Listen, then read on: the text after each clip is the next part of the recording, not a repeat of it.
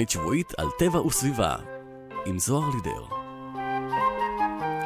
בוקר טוב לכולכם, כמדי יום רביעי ב-10 בבוקר. אתן מצטרפות ומצטרפים אליי ולתוכנית סביבנו, תוכנית שבועית על טבע וסביבה, כאן ברדיו כל הגליל העליון ובאזור שלנו.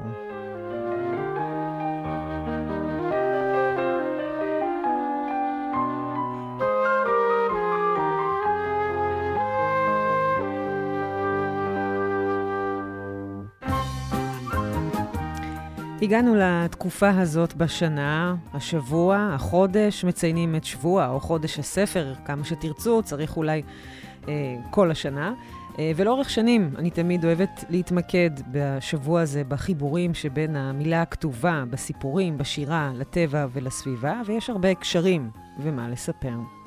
כשרק התחלתי עם uh, תוכניות סביבנו לכבוד שבוע הספר, השם הראשון שעלה לי לראש בהקשר של ספרות, כתיבה וטבע הוא הסופר מאיר שלו. הכתיבה שלו ברומנים, ספרי ילדים וטורי דעה בעיתונות הייתה באהבה לטבע, לשמירה על נופי ארצנו, והוא אפילו זכה בשל כך בפרסים מארגוני סביבה, לא רק של סופרים.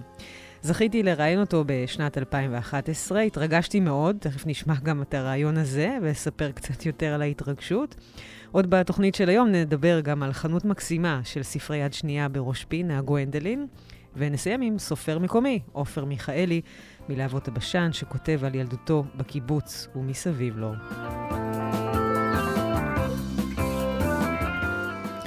במהלך השעה נשמע גם שירים של יונתן גפן, זיכרונו לברכה, שגם ממנו נפרדנו השנה, שכתב מאות שירים בנושאים שונים. אחד הספרים, אגב, שאני גדלתי עליהם בילדותי, שיונתן גפן כתב, הוא ספר שלם על חתול אחד. כן, זה השם של הספר, ובו הוא מספר על כמה שהוא רצה כלב, אבל אבא הביא לו חתול קטן. ולחתול הפרסיאמי הזה קראו מאיר, ובספר יש שירים עליו, על החברים שלו בשכונה, על גרגורים, על משחקים של חתולים, ועוד המון דברים יפהפיים. יוני רכטר הלחין מהספר שני שירים, את כמה שרציתי כלב, אתם בוודאי מכירים. והנה, לפני כמה שנים, יוני רכטר שוב אסף את חבורת הכבש השישה עשר, את uh, גידי גוב, ידית רביץ, דיוויד ברוזה, וגם יונתן גפן בקולו, והלחין עוד שיר מקסים, uh, ממש אופרת רוק, היצירה הזאת שנקראת פנינה. זאת החברה של מאיר החתול.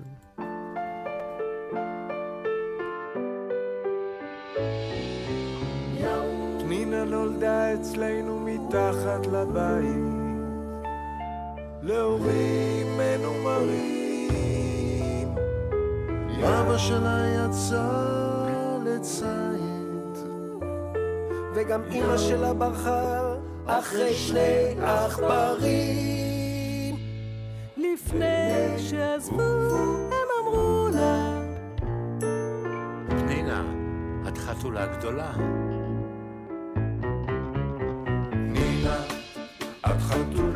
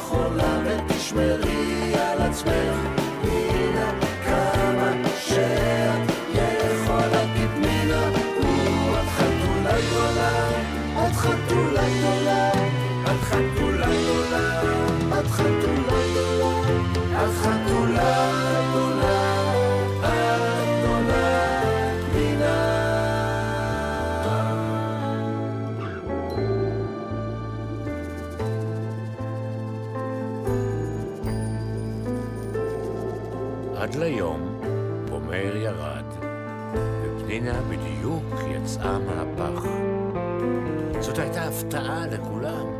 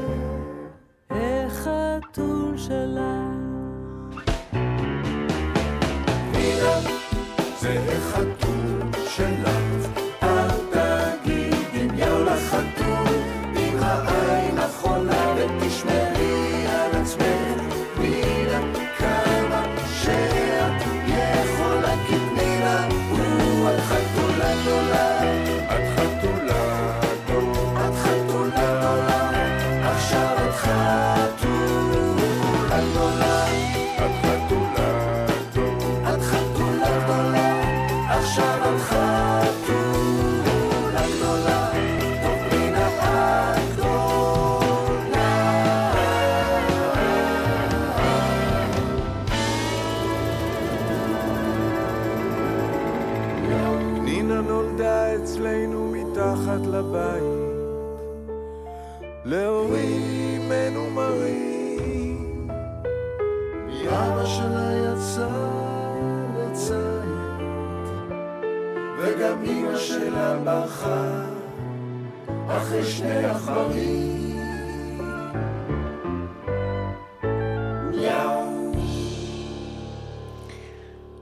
ממש מרגש אותי כל פעם מחדש, הביצוע הזה. אמ, אז כאמור, בשנת 2011, כשחשבתי על תוכנית שתעסוק בספרות וטבע, ובעקבות אה, אה, טיולים, עם, בעקבות סופרים וסיפורים, המחשבה הראשונה שעלתה לי בראש, לראיין את מאיר שלו.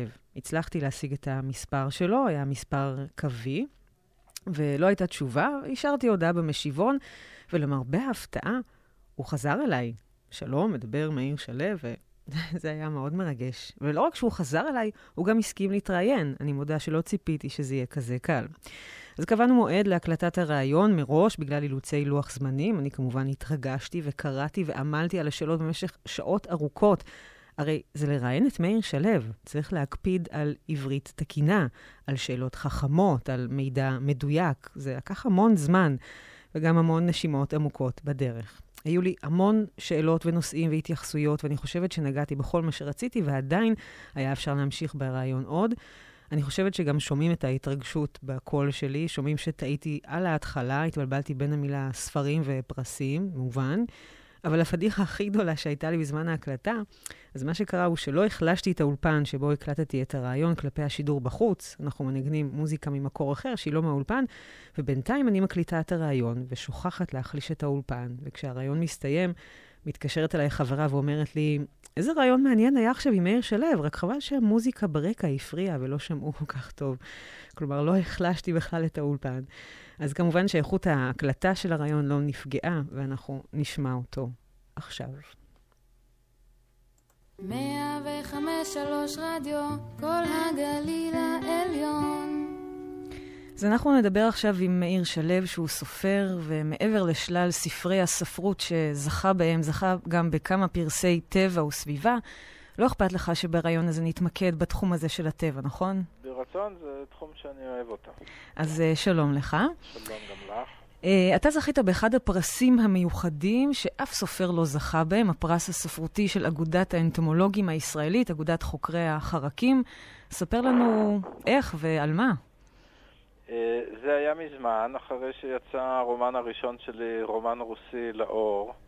אה, די הופתעתי, הגיע אליי אה, טלפון מאגודת האנטומולוגים הישראלית, והודיעו לי שספרי נמצא ראוי לפרס ספרותי מטעמם, שאני, יש פה ש- שני מיני ראשוניות. האחד הוא שאני הסופר הראשון הוא לדעתי היחיד שקיבל את הפרס הזה, והשני הוא שהם אה, נתנו את הפרס הזה בפעם הראשונה, הוא לדעתי היחידה. מהמם. אה, זאת אומרת, הם אה, הגו אותו לכבוד רומן רוסי, והם, כמו שכתוב היה בנוסח הפרס, הוא ניתן על תיאור, אני מצטט, על תיאור עולמם הצנוע של החרקים באורח מדויק ואוהב. אהה, באמת יש שם שלל תיאורים על כל מיני חיפושיות, יתושים ועוד. כן, זה קשור גם לחיי הכפר וגם לאידיאולוגיה של העלייה השנייה, אה, שראתה ביתוש הנופלס אה, אה, אויב הציונות ו- ויצור שפגע באופן אישי בהתיישבות העובדת. אהה, והיה ראוי לחנך את, את כל התלמידים ככה. בהחלט היה צריך לדעת לזהות אותו. אני בכיתה ב' בירושלים, לא בנהלל, בכיתה ב' הייתי בירושלים ולימדו אותנו לזהות את יתוש הנופלס. אני משער שהמטרה הייתה שאם נראה את המחבל הזה מסתובב בשטח, שמיד נזעיק את הרשויות. אהה, אז ככה יש בעצם בעלי חיים טובים ורעים, לציונות. כן. ב- ב- ב- בחוברות הטבע של הימים ההם, אני עוד פעם מצטט, תרשי לי, היה כתוב הוראות לתלמידים, בצאתך אל השדה, בפוגשך חרק זוחל או יונק, שאל אותו, הלנו אתה אם לצרינו. את הסיום, שהוא ציטוט מספר יהושע, אני מוצא לנכון לתרגם לעברית מודרנית, האם אתה אויב או ידיד. אהה. אז באמת אתה גדלת במושב בנהלל, ואחר כך גם עברת לעיר, אז כן, עד כמה... רוב, רוב ילדותי הייתי בירושלים, אז- אבל דווקא שם למדתי טבע יותר מאשר בנהלל, כי זכיתי לגור ליד המורה והחוקר, אה, הטבע אמוץ כהן, ז"ל, בשיכון קריית משה בירושלים, מהמם. והוא זה שבעצם לימד אותי את רוב מה שאני יודע, שזה לא הרבה, אני לא איש טבע מקצועי, אבל התלוויתי אליו כשהייתי ילד קטן, הוא היה יוצא לשדה ללכוד נחשים, עכבישים, אה, כל מיני חיפושיות ויצורים שונים, ואני הייתי נוסק אליו. אבל עובדה שזה השפיע עליך עד כדי כך שזה נכנס אה, כחלק אינטגרלי בכתיבה שלך. מאוד. גם, גם הוא, גם המורה שלי בנהלל, יעקב מתתיה, ייבדל לחיים ארוכים, שלימד אותנו בעיקר אה, בבוטניקה, זיהוי צמחים באזור העמק והכרמל. אה, וגם אה, אמי, זיכרונה לברכה, בתיה, שגם היא, הייתה, שהייתה בת נהלל והיה לה הקשר הזה דור לפניי, וגם היא טרחה. ללמד אותי בתחומים האלה. אני חייבת אבל לשאול, למה זה כל כך חשוב לך לתאר ברומנים, בכתיבה, את, למשל את עולם החרקים כל כך מקרוב? זה משהו שהוא מוסיף לעלילה, לסיפור, לדמויות, או סתם זה- כתיאור זה תלוי טבע? באיזה ספר. לא, זה תלוי באיזה ספר. ב- ברומן רוסי יש לזה, חלק, זה חלק מן העלילה, משום שמדובר במקום חקלאי, חלק מהחרקים שמתוארים בספר שלי הם חרקים מזיקים, מהמם. שכל ילד צריך לדעת איך לזהות אותם, איך להשמיד אותם, איך לתפוס אותם. אה, סס הנמר למשל, היה זחל אה, של, של אה, מין פרפר שנקרא סס הנמר, שהיה תוק, תוקף עצי פרי ומכרסם את הגזעים מבפנים. היו כל מיני יקרוניות. את כל היצורים האלה, כל ילד היה צריך לדעת אה, לזהות כדי לשמור על המטע של ההורים שלו. מהמם. ובכל זאת תיאורי זה חלק הטבע... מהחיים. ובכל זאת תיאורי הטבע גם נכנסו לספרים אחרים. כן, כן, אבל יש לי של- שלושה משבע, מ- משבעת הרומנים שלי מתרחשים בעמק, וזה אינטגרלי. ב- בספר בביתו במדבר, שמתאר יותר את ירושלים והנגב, גם תיארתי נוף וטבע, בעיקר של המדבר, כי שם האיש ה... המספר, הוא עובד במדבר, הוא, הוא פקח מים של מקורות, הוא מסתובב כל הזמן בשטח, הוא רואה דברים, אי אפשר להתעלם מהמם. ממציאות חייו. בהחלט. אבל את צודקת שאני גם עושה מין, אה, כיוון שאני זה שכותב את הספר וזה שמחליט, אז אה, נעים לי אולי לתת מינון יותר גבוה של טבע ונוף ממה שאני מוצא בהרבה ספרים אחרים. מהמם. גם לנו כקוראים זה נעים, אני חייבת להודות. זה לא לכולם אגב, אני מקבל אה. גם תלונות. יש אנשים שאומרים לי שמדלגים את הדפים האלה. אה, אז תלוי באמת באיזה חוגים מסתובבים. כן, כן. אה, לפני כמה שנים זכית גם בפרס מטעם מרכז הצפרות הישראלי ומאוניברסיטת תל אביב, על כן. ספרך יונה ונר. אחד הגיבורים בסיפור הוא מדריך תיירים, הוא צפרים. כן. אני חייבת לציין שבתור צפרית בעצמי, יש שם תיאורים שבאמת רק צפרים שמים אליהם לב, למשל, אה, או משתמשים בהדרכות, למשל, את העגורים קודם שומעים ורק אחר כך רואים, כן. או כשאתה מתאר להקה של אה, סכנאים שעפה בשמיים, שהיא מחליפה צבעים בין נכון. לבן לשחור. ו- וכאן אני רוצה לשאול, עד כמה אתה מתכונן, חוקר, לומד את הנושאים האלה לפני הכתיבה? באמת, יצאת אני, לצפות אני בציפורים? חוקר. תראי, אני לא צפר מומחה, mm-hmm. ואני שואל, א', אני מתייעץ במומחים, ב', אני, אני קורא, ובשביל לתאר את העופות הנודדים של, שתיארתי ביונה ונער, ואני גם מתאר אותם במקומם באגמון החולה, אה, גם נסעתי לשם וביליתי שם אה, לילה ויום, ו- ו- ואחר כך בכמה סיורים קצרים יותר, כדי באמת אה, לראות את הדברים, וגם נעזרתי באנשי המקום. אז, ב- אז בעצם יוצא שאתה ממש כותב בצורה מקצועית של טבע. לא, אני, אני מתכונן בצורה מקצועית, mm-hmm. אבל אני לא יכול להגדיר את הכתיבה שלי ככתיבה mm-hmm. מקצועית, כי אני לא חוקר טבע. אני משתדל לשכנע את הקורא שהגוף הראשון שלי, המספר, יודע על מה הוא מדבר, אבל זה לא מעיד עליי שום דבר. אני, אני לא צפר מומחה ולא אנטומולוג מומחה. כמו שאני גם לא יודע לאפות לחם, למרות שיש לי רומן שלם על אה, משפחה של אופים עם תיאורים מאוד מפורטים של אפייה. בהחלט. Uh, עוד פרס נוסף שזכית בו ב-2009, הערכה מיוחדת על פעילות ספרותית למען הסביבה במסגרת uh, פרס פרט לתקשורת סביבתית. Uh, תרשה לי uh, להקריא חלק מנימוקי השופטים. Uh, מאיר שלו כותב מזה שנים טור אישי בידיעות אחרונות ופרסם עשרות ספרים. לפעמים הטבע, יופיו, משמעותו וחשיבות שמירת הטבע הם נושא הכתיבה, ולפעמים הוא פשוט שזור בנושאים אחרים. אה, אין היום הרבה סופרים בישראל שיש להם קשר בלתי אמצעי אל הנוף ואל הטבע ואל האדמה ואל האבן ואל הצמח ואל העוף, ובטורו, כמו בספריו, הוא לא רק מביע אהבה בלתי אמצעית לטבע ולנוף, פליאתו מיופיים וחשיבותם לכשלעצמם, אלא הוא ממקם אהבה זו במערכת תרבותית, ערכית, מפוקחת וביקורתית כלפי כל החברה כולה, כאשר פיתוח הרסני של הארץ ורמיסת הטבע הם קשורים קשר הדוק לתהליכים מזיקים אחרים בביטחון, בכלכלה, בחינוך ובכלל, שמביאים לידי דרדור המדינה והתפרקותה. מי ייתן ומאיר שלו יזכה לאוזן קשבת לא רק בציבור אוהדיו הרבים, אלא גם בקרב מקבלי ההחלטות אשר חורצים את גורל הארץ והחברה. כך uh, כתבו נימוקי השופטים uh, בפרס yeah. כן. פרט. אז באמת זה כך, האם באמת תיאורי הטבע והנוף שאתה כותב ומפרסם, מטרתם למען שמירת טבע? אתה מצפה ש... כשאני כותב בעיתון אז כן. אם mm-hmm. זה מאמר בעיתון אז כן, ואני יכול להעיד על פעם אחת שגם הצלחתי בה, אני כתבתי לפני שנים, אני, כשיוסי שריד היה אז השר להגנת הסביבה, כתבתי מאמר על אה, לכלוך נורא שחניכי תנועות הנוער השאירו בנחל יגור, mm-hmm. והוא הוציא אותם, הוא דרש שהם יחזרו לנחל יגור וינקו את הנחל, ו- וכן היה. אה, לא שעכשיו הוא נקי במיוחד, אבל לפחות באותה שנה המאמר הזה השפיע. כשאני מתאר תיאורי טבע בספרים, אין לי מטרות חינוכיות. זאת אומרת, לא לשם כך אני כותב את הספר. אני רוצה לספר סיפור, וכמו שהספרים שלי אינם פוליטיים, נאמר, אה, מבחינות אחרות, או אני לא יכול גם להגדיר אותם כמניפסטים חברתיים, אני סופר שמרן, כל מה שאני רוצה זה לספר סיפור ולכתוב אותו טוב ככל שאני יכול לכתוב, אה, אבל אם יש קורא שבעקבות אה, קריאת ספר שלי יצא למסע בטבע שאני מתאר אותו, או יהיה קשור יותר, או קשוב יותר, אה, לטבע ולצרכים של הטבע, אז אני אשמח מאוד, אבל לא, לא לשם כך אני כותב. Mm-hmm. זה, זה שונה מהעיתון. בהחלט. זה רק בונוס על הדרך, אנחנו מקווים שכך uh, יקרה. לסיום, מאיר, אתה יודע שאגב, יש uh, סיורים וטיולים בעקבות uh, uh, ספרים וסיפורים שלך בעמק, באזור נהלל. Uh, כן, יש בנהלל ובירושלים. אהה, אז כן. מה, מה דעתך על הסיורים האלה?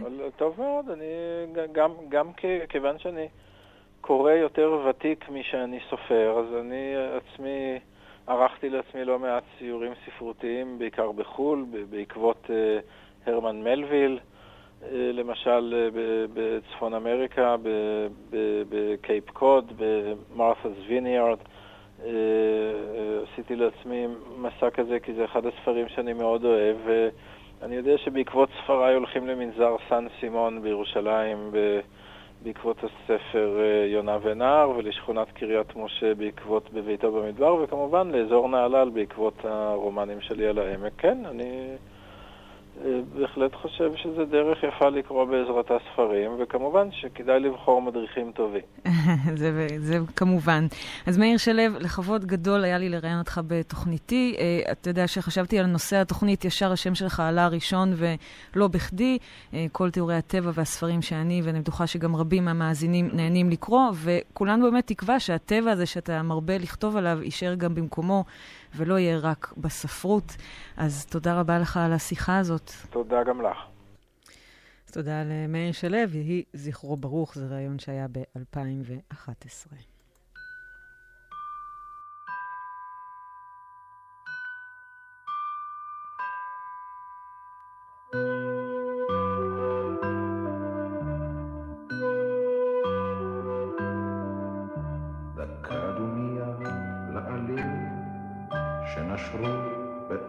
הסתיו, ודקה דומיה למילים שאמרנו כאילו לשווא, דקה דומיה לפרחים שנבלו מבלי שנרגיש, ודקה דומיה לציפור שרצתה לחצות את הכביש. דקה דומיה לאישה שהייתה אצלי בחלום, דקה דומיה לפגישה שלא התקיימה עד היום. דקה דומיה ושקטה לשירים באופן כללי ולכל אהבה שהייתה יכולה להיות גם שלי לזכר צבעים שדרו ביחד איתי ושנותיי, לזכר הלילה ההוא, שמאז נעלמו עקבותיי, דקה דומייה לאוויר, שחלף כאן מבלי לעצור, ודקה דומייה לכל מי שהלך ושכח איך לחזור, ולזכר כל מי שזוכר כמה פעם היית לצידי לזכר הלילה הזה שרואה אותי כאן לבדי. המון דקות דומיה לכל מה שחלף וכואב. הקשיבו עכשיו לצפירה שיש לי בתוך הלב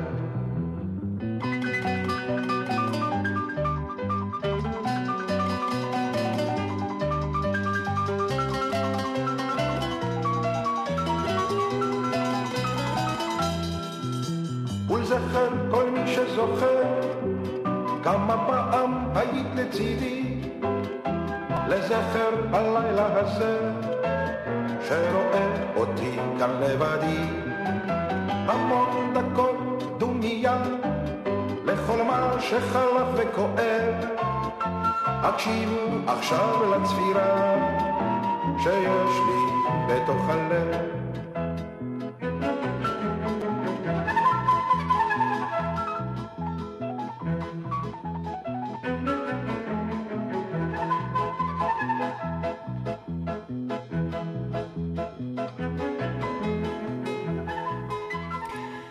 שאין צורך להסביר על היתרונות הסביבתיים בלהשאיל ספר בספרייה או לרכוש ספרים יד שנייה ולמנוע ולצמצם כריתת עצים, ניירות, הדפסה, שינוע ועוד פעולות רבות ביצירת uh, ספר חדש.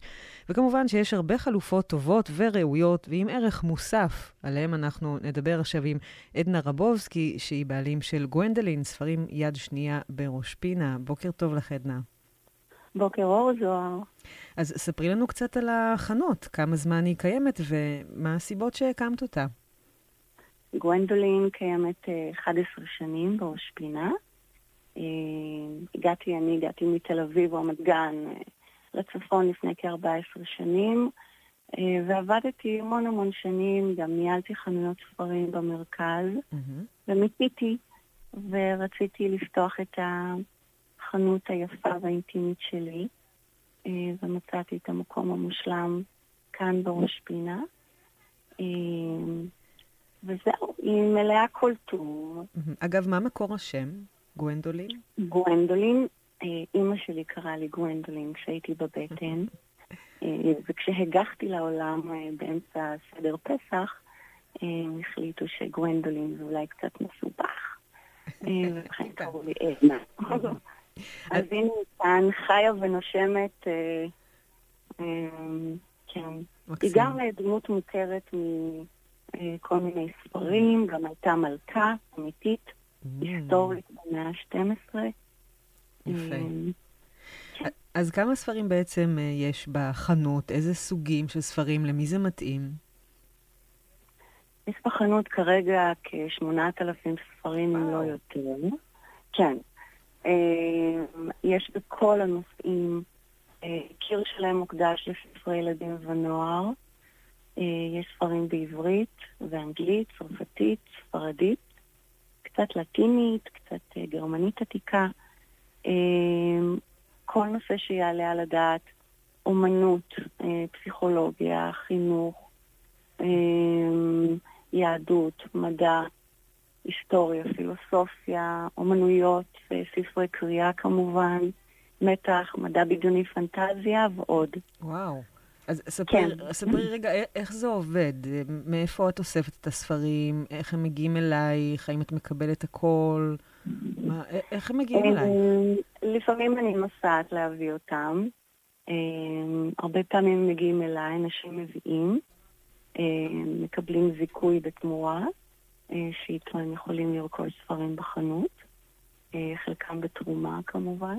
Mm-hmm. אני לא מקבלת כל דבר, אני די פיקי כזאת, אבל כן, מה שאני לא מעוניינת בו וה... אה, לקוח שהביא גם לא מעוניין בו, יש לי קיר מחוץ לחנות, ושם אני מניחה אותם. אפשר לקחת כל העובר ושב, הם בחינם.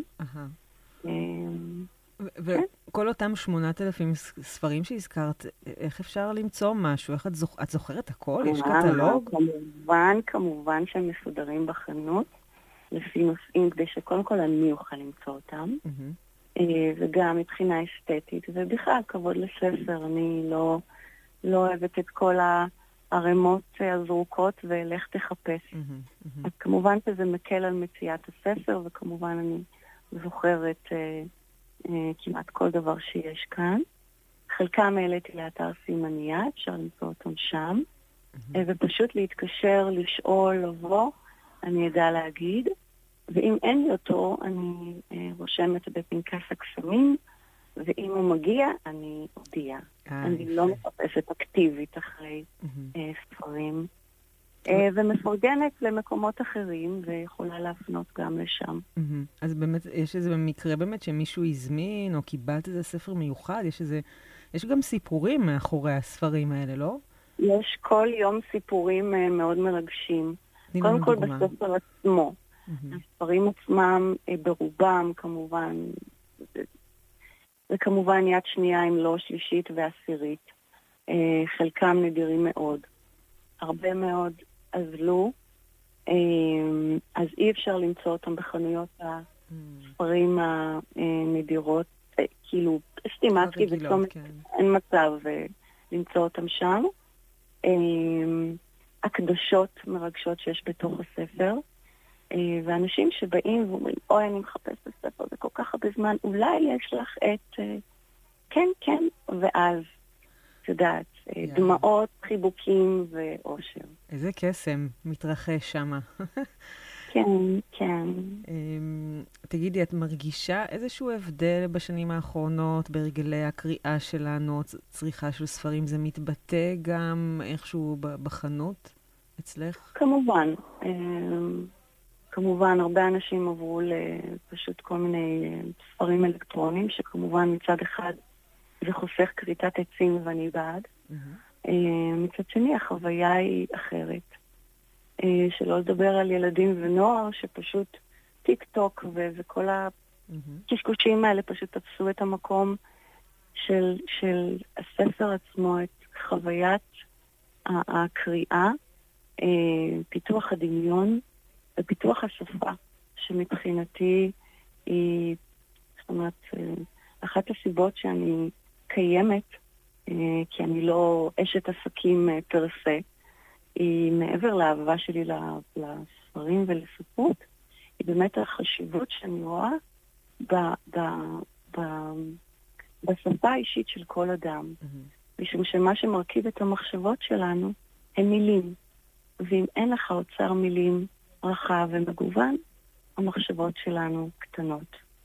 אמ, לא רק זה, זאת אומרת, אין לנו אפשרות לחשוב על אה, אה, דברים אבסטרקטיים או, או התפתחות עצמית, מאוד תלויה ביכולת שלנו אה, באמת להבין מושגים ונושאים.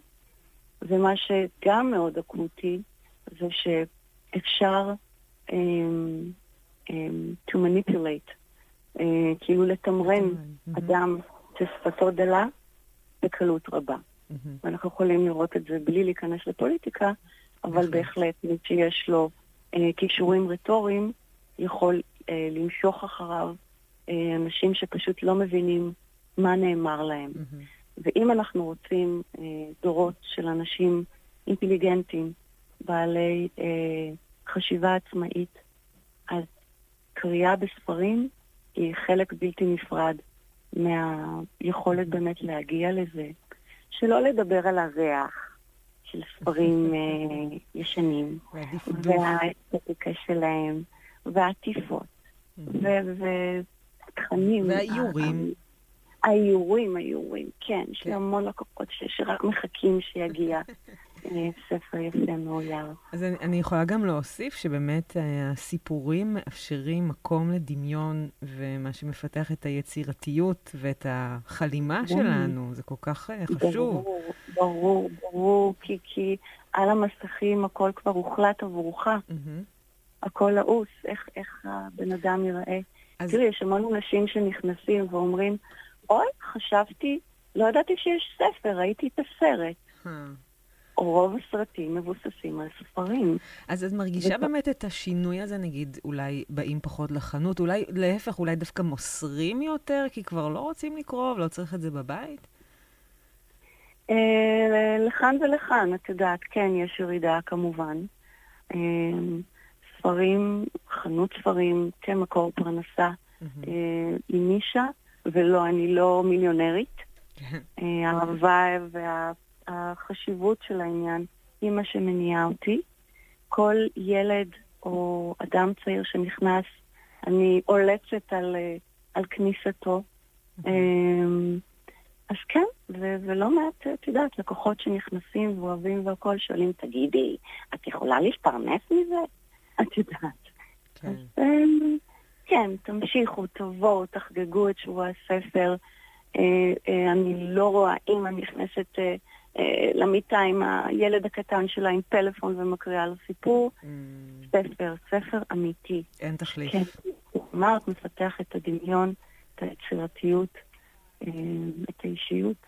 כן, אין תחליף לספרים. אז באמת, אה, עוד ערך מוסף שבאמת יש לחנות, שהיא לא כמו חנות רגילה, מודרנית, שבאמת היא מאפשרת מקום ומרחב, אפילו לרגע לשבת בנוחות על ספות וב... אווירה אה, נעימה, ובאמת אה, לשוחח אה, איתך ולשוחח על אה, הסיפורים שמאחורי הספרים. אז בואי, אה, אה, עדנה, תזמיני אותנו, אה, איך אפשר להגיע אלייך, איך אפשר לבוא אה, לרכוש ספר, או אולי למסור, או להחליף, או יש, אם יש דברים שאת מחפשת במיוחד, תזמיני אותנו. אני מזמינה אתכם באהבה, אה, מקטן ועד גדול, אה, לגוונדולין, ספרים יד שנייה. ברחוב החלוצים, 25 ראש פינה. אה, פתוח כל השבוע, מ-10 עד 3, אה, שישי שבת 10 עד 2. אה, מוזמנים לתאם, לפעמים יכול להיות, עלול להיות סגור, אז 0522-544-814,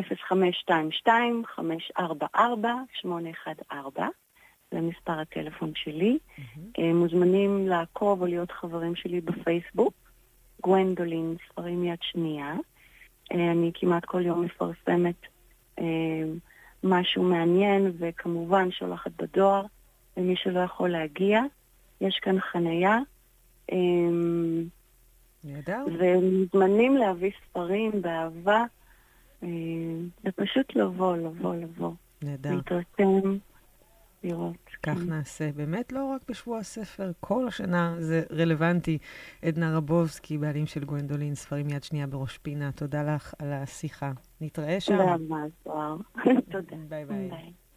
מאה וחמש שלוש רדיו, כל הגליל העליון.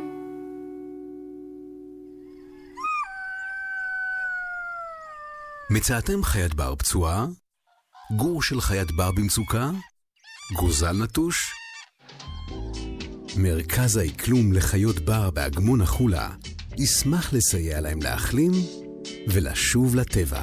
התקשרו למוקד חיות בר, כוכבית 3639. דווחו, והטבע שלנו יגיד לכם תודה גדולה. תגיד, איך הולך בנחל? האמת, ג'יפה. גם לכם נמאס לדלג בניירות טואלט ופסולת כשאתם יורדים לנחל? בפעם הבאה שמבלים בזולה, אוספים את נייר הטואלט והפסולת ומשאירים נחל נקי. מוגש מטעם שומרי הנחל.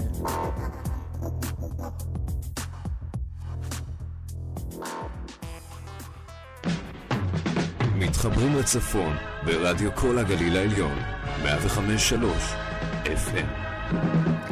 לכל מי שמצטרפת ולמי שמצטרף, אתם מאזינים לתוכנית סביבנו, אני זוהר לידר, והיום אנחנו אה, מדברים גם על שבוע הספר. אה, וקודם שמענו ראיון שקיימתי עם מאיר שלו, ובסוף הראיון הוא אמר, והוא הזכיר בעצם טור שהוא כתב בעיתון ידיעות אחרונות, על לכלוך נורא בנחל יגור, שהוא נתקל פה בטיול, ובעקבות כתיבת הטור, אז יוסי שריד, זיכרונו לברכה, שהיה השר להגנת הסביבה, גרם לחניכי תנועת הנוער לחזור לנחל ולנקות אותו. עכשיו, מעניין שהוא הזכיר דווקא את הטור הזה, זה היה צירוף מקרים מדהים מבחינתי, אה, אה, לא דיברנו על זה לפני, וכשסיימנו את ההקלטה, שיתפתי את מאיר שלו שזה טור שקראתי אותו אז, ממש כשהוא התפרסם בעיתון, ב-9 בספטמבר 1999, גזרתי אותו מיד, שמרתי אותו. והייתי מקריאה אותו המון אה, בטיולים שהדרכתי, כדי לעורר את השיח והדילמה שבין סימון שבילים ובין נגישות למסלולי טיול, והאם צריך להנגיש את הטבע אם ככה אנחנו מתייחסים אליו. Uh, אז uh, אני רוצה להקריא לכם את הטור הזה ממש מפיסת העיתון המקורית ששמרתי ונילנתי מאז שנת 1999. זה משהו שבאמת uh, השפיע עליי מאוד וגרם לי למחשבות רבות. וכך כותב מאיר שלו ב-1994, נחל יגור כמשל. כמו כל יהודי בחודש תשרי, גם אני מתחרט על כל מיני דברים. מקצתם לא מעניינים, מקצתם לא ראויים לדפוס, ומקצתם אני פשוט מתבייש לגלות. אבל יש אירוע אחד בעברי שאני מבקש להתחרט עליו בפומבי, על אף שעשיתי אותו לפני 30 שנה. ובכן, פעם אחת בהיותי תלמיד תיכון, השתתפתי במעשה התנדבות חיובי. יצאנו אז חבורה של פתאים צעירים למבצע פריצת שבילים במדבר יהודה. צוידנו במקושים, פטישים ומיני לומים, חצבנו וחפרנו והלמנו וניפצנו, גלגלנו אבנים, נעצנו יתדות ובנינו מדרגות. כל זה כדי שמטיילים יוכלו לעלות מאפיקי הנחלים חבר, מצדה, צאלים ומשמר אל הרמות שמעליהם. אם אינני טועה, היו אלה השבילים המסומנים הראשונים במדבר יהודה, ועד עתה הייתי גאה מאוד בחלקי בפריצתם. אבל לא מזמן הילדים לקחו אותי לטיול קטן בכרמל, ובעקבותיו החלטתי שבעצם אני מתחרט.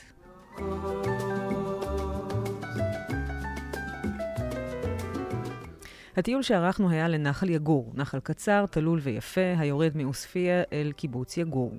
השביל שבערוצו משופע ומסולע, אך לנוחות המטיילים נצבעו בו סימונים, ובמקומות הקשים הותקנו ידיות אחיזה ומדרגות של ברזל להקלת המעבר.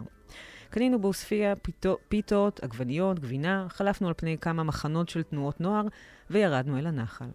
האפיק הצר מכוסה עצים ושיחי חורש שהעניקו צל קריר ורענן, ריח טוב של הר ואלה נישא באוויר, וציפורי השיר שרו בדיוק כמו שרצינו.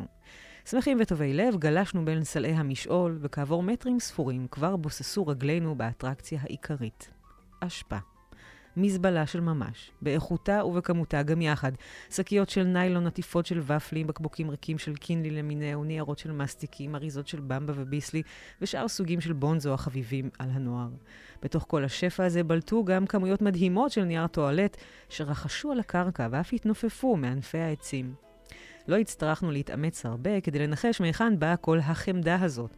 סוגי האריזות, כמותן, התאריכים המודפסים עליהם והניחוח הכללי שהתאבך בנחל העלו על הדעת את המחנות של תנועות הנוער, אותם ראינו במעלה הנחל.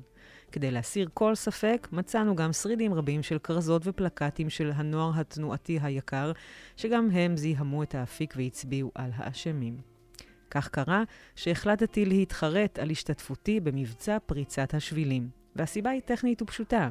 השבילים שפריירים כמוני פרצו, מביאים אל הנוף טיפוסי אדם שלולי כן לא היו מבקרים בו. נחל יגור ונחלי המדבר על אחד כמה וכמה לא נברא כדי לשמש מסלול טיולים המוני, ומי שעשה אותו כזה הוא האדם. אין ספק שהכוונה הייתה טובה, אבל בדיעבד מתברר שהשכר יצא בהפסד. די בכמה ידיות אחיזה של ברזל ובכמה מדרגות וסימונים כדי להביא אל הנחל את המטנפים ואת זוהמתם.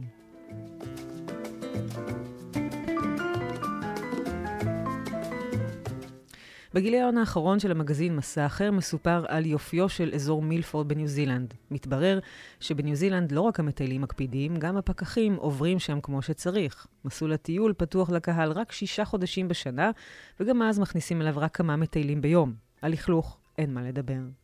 ניו זילנד לצערנו הרב גדולה ויפה מישראל, ומתברר שגם מסודרת ותרבותית ממנה.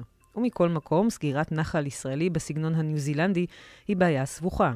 מצד שני, מדוע לעכל את הגישה אל המקומות האלה? לו נשאר נחל יגור כפי שעשה אותו הבורא, היו מגיעים אליו רק טיילים וחובבי טבע אמיתיים. כיוון שהותקן שם משעול נוח, מגיעים לשם כל זב ומצורע, ממאירים אותו בזוהמתם ומוכיחים שניו זילנד וישראל דומות רק בעניין אחד, ריבוי הבהמות יחסית ליתר האוכלוסייה. לו הדבר תלוי בי, לא הייתי מסתפק בחרטה. הייתי עוקר את הסולמות ואת הידיות, משבר את המדרגות ומוחק את סימוני השבילים גם מהשטח וגם מהמפה. יש אנשים שחבל להשקיע באהבת הטבע שלהם ואסור להקל עליהם את הטיול. שיצטופפו להם להנאתם בחופי הים וישלמו דמי, דמי כניסה לנחלות הסגורות של רשות שמורות הטבע. חבר אחד שלי עצבני במיוחד הציע לשלוח אותם למחנות קיץ בנטליה, אבל יש גבול גם להתעללות בטורקים. כך כתב מאיר שלו ב-1999 על נחל יגור כמשל, טור שבהחלט מעורר מחשבה.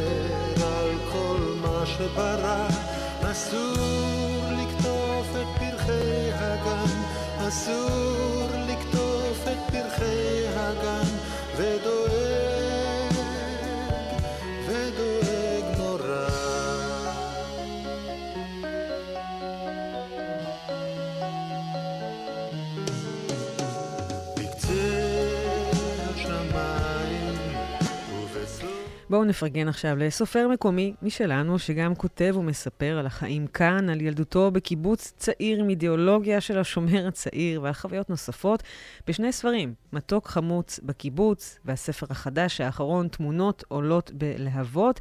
אנחנו עכשיו נגיד שלום לעופר מיכאלי, שהוא יליד וחבר לאבות הבשן, מחנך, מורה לטבע, קיבל את פרס יקיר הגליל העליון על פעילותו למען אנשים עם נכויות ומוגבלויות. שלום עופר. בוקר טוב. מעניין אותי uh, השמות של הספרים שלך, מה עומד מאחוריהם מתוק חמוץ בקיבוץ ותמונות עולות בלהבות? זה לא רק חרוז.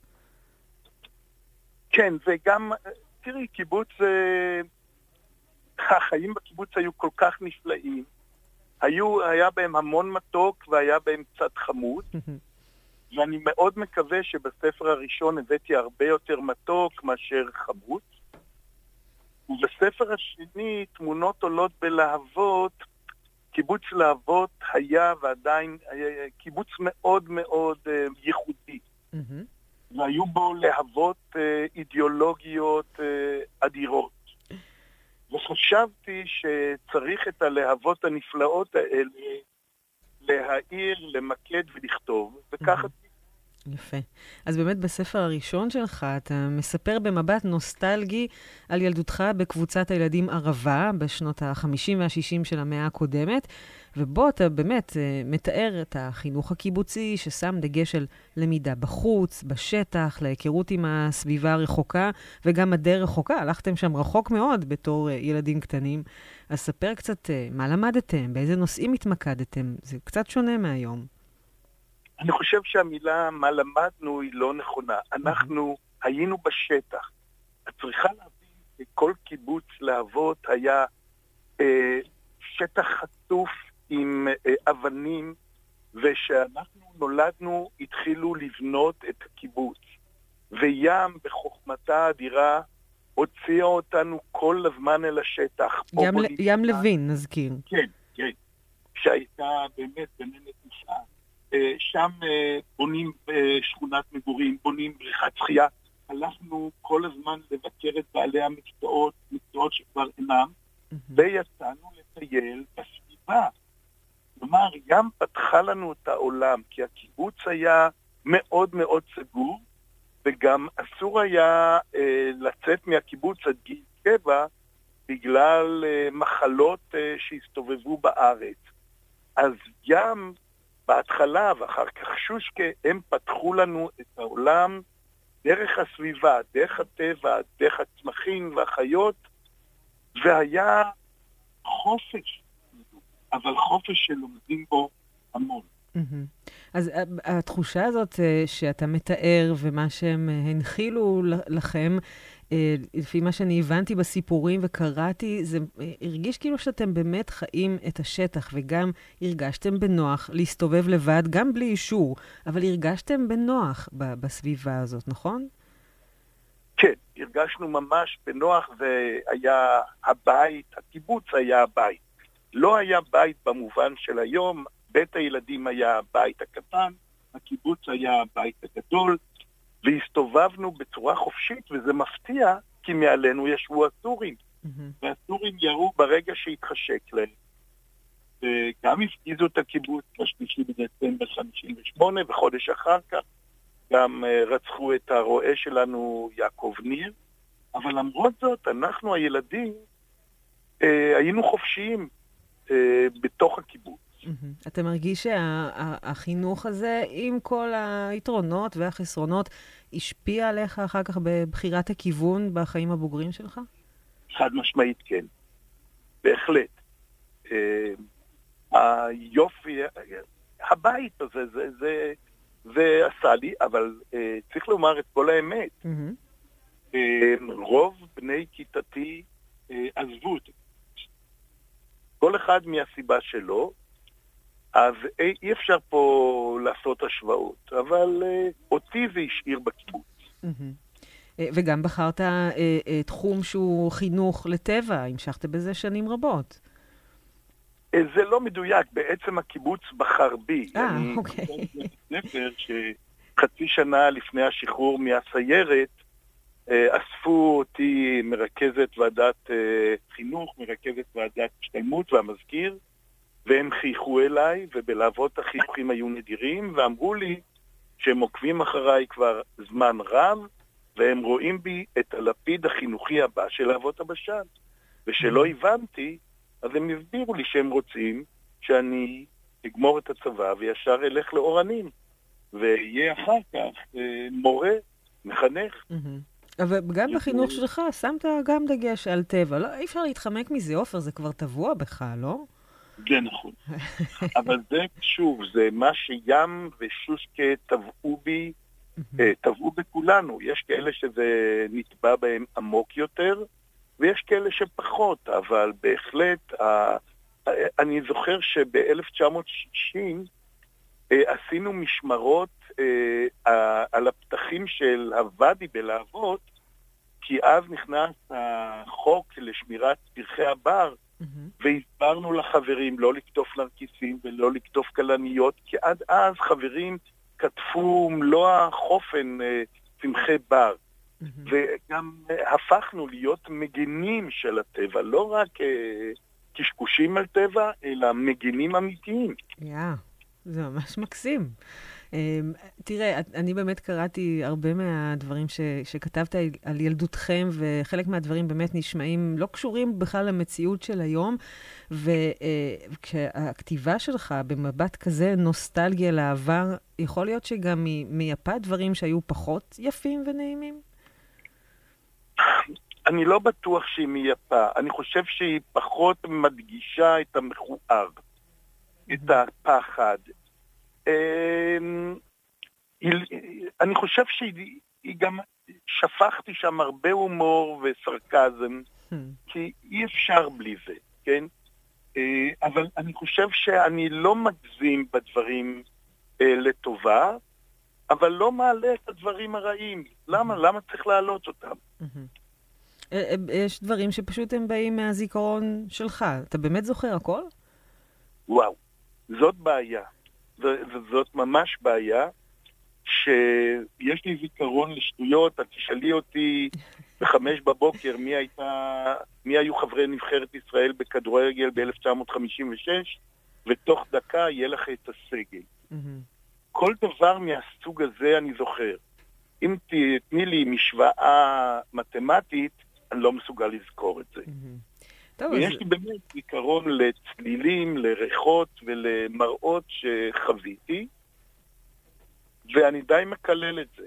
Hmm. אבל הנה, אתה שם אותם עכשיו על הדף, גם uh, ממשיך בספריך החדש, תמונות עולות בלהבות.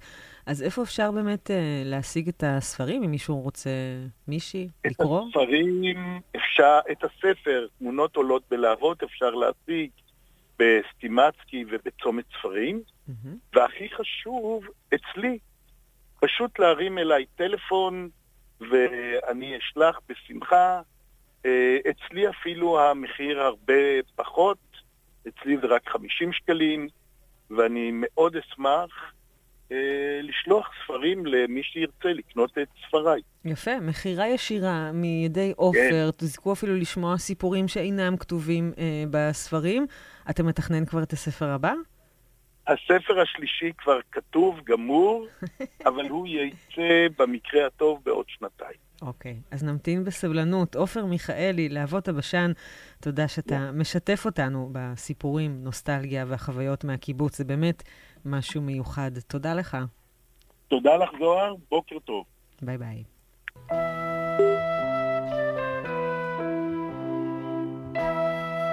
סביבנו תוכנית שבועית על טבע וסביבה, עם זוהר לידר.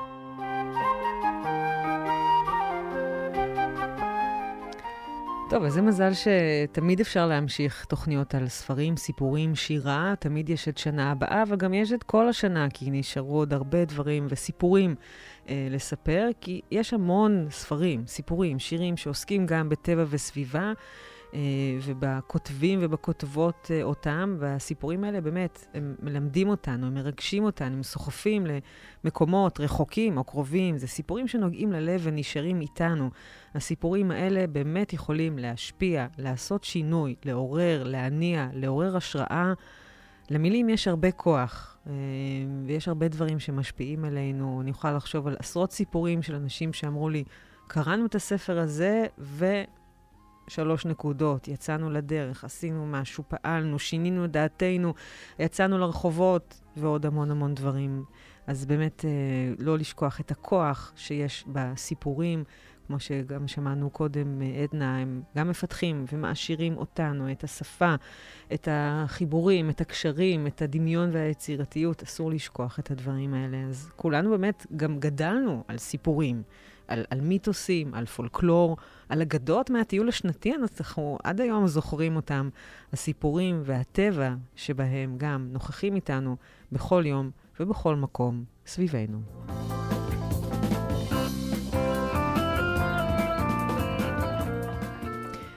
אני זוהר לידר, נפרדת מכם ומעוד תוכנית של סביבנו עד ליום רביעי הבא ב-10 בבוקר, כאן ברדיו כל הגליל העליון. פנו לכם זמן לקרוא איזה ספר טוב. זה לא קל, אני מודה, אבל ברגע שעוד מתחילים ועושים את זה, ממש כמה דפים כל יום, זה מעשיר וכיף. את התוכנית הזאת ואת כל קודמות אפשר למצוא במיקס קלאוד ואפילו בספוטיפיי, ואנחנו נסיים עם עוד שיר מקסים שתרגם הפעם יונתן גפן.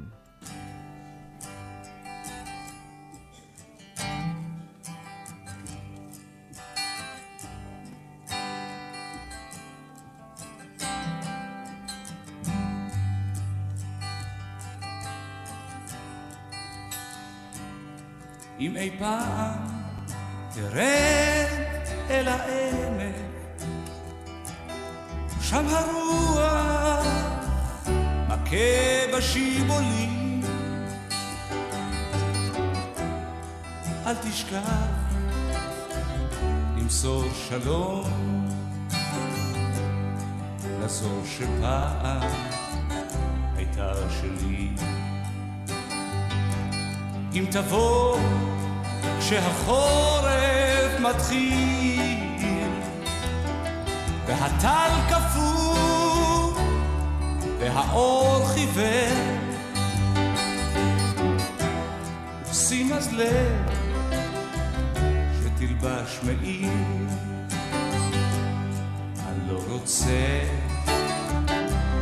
שתתקרב לטף בשמי את הטלטלים שלה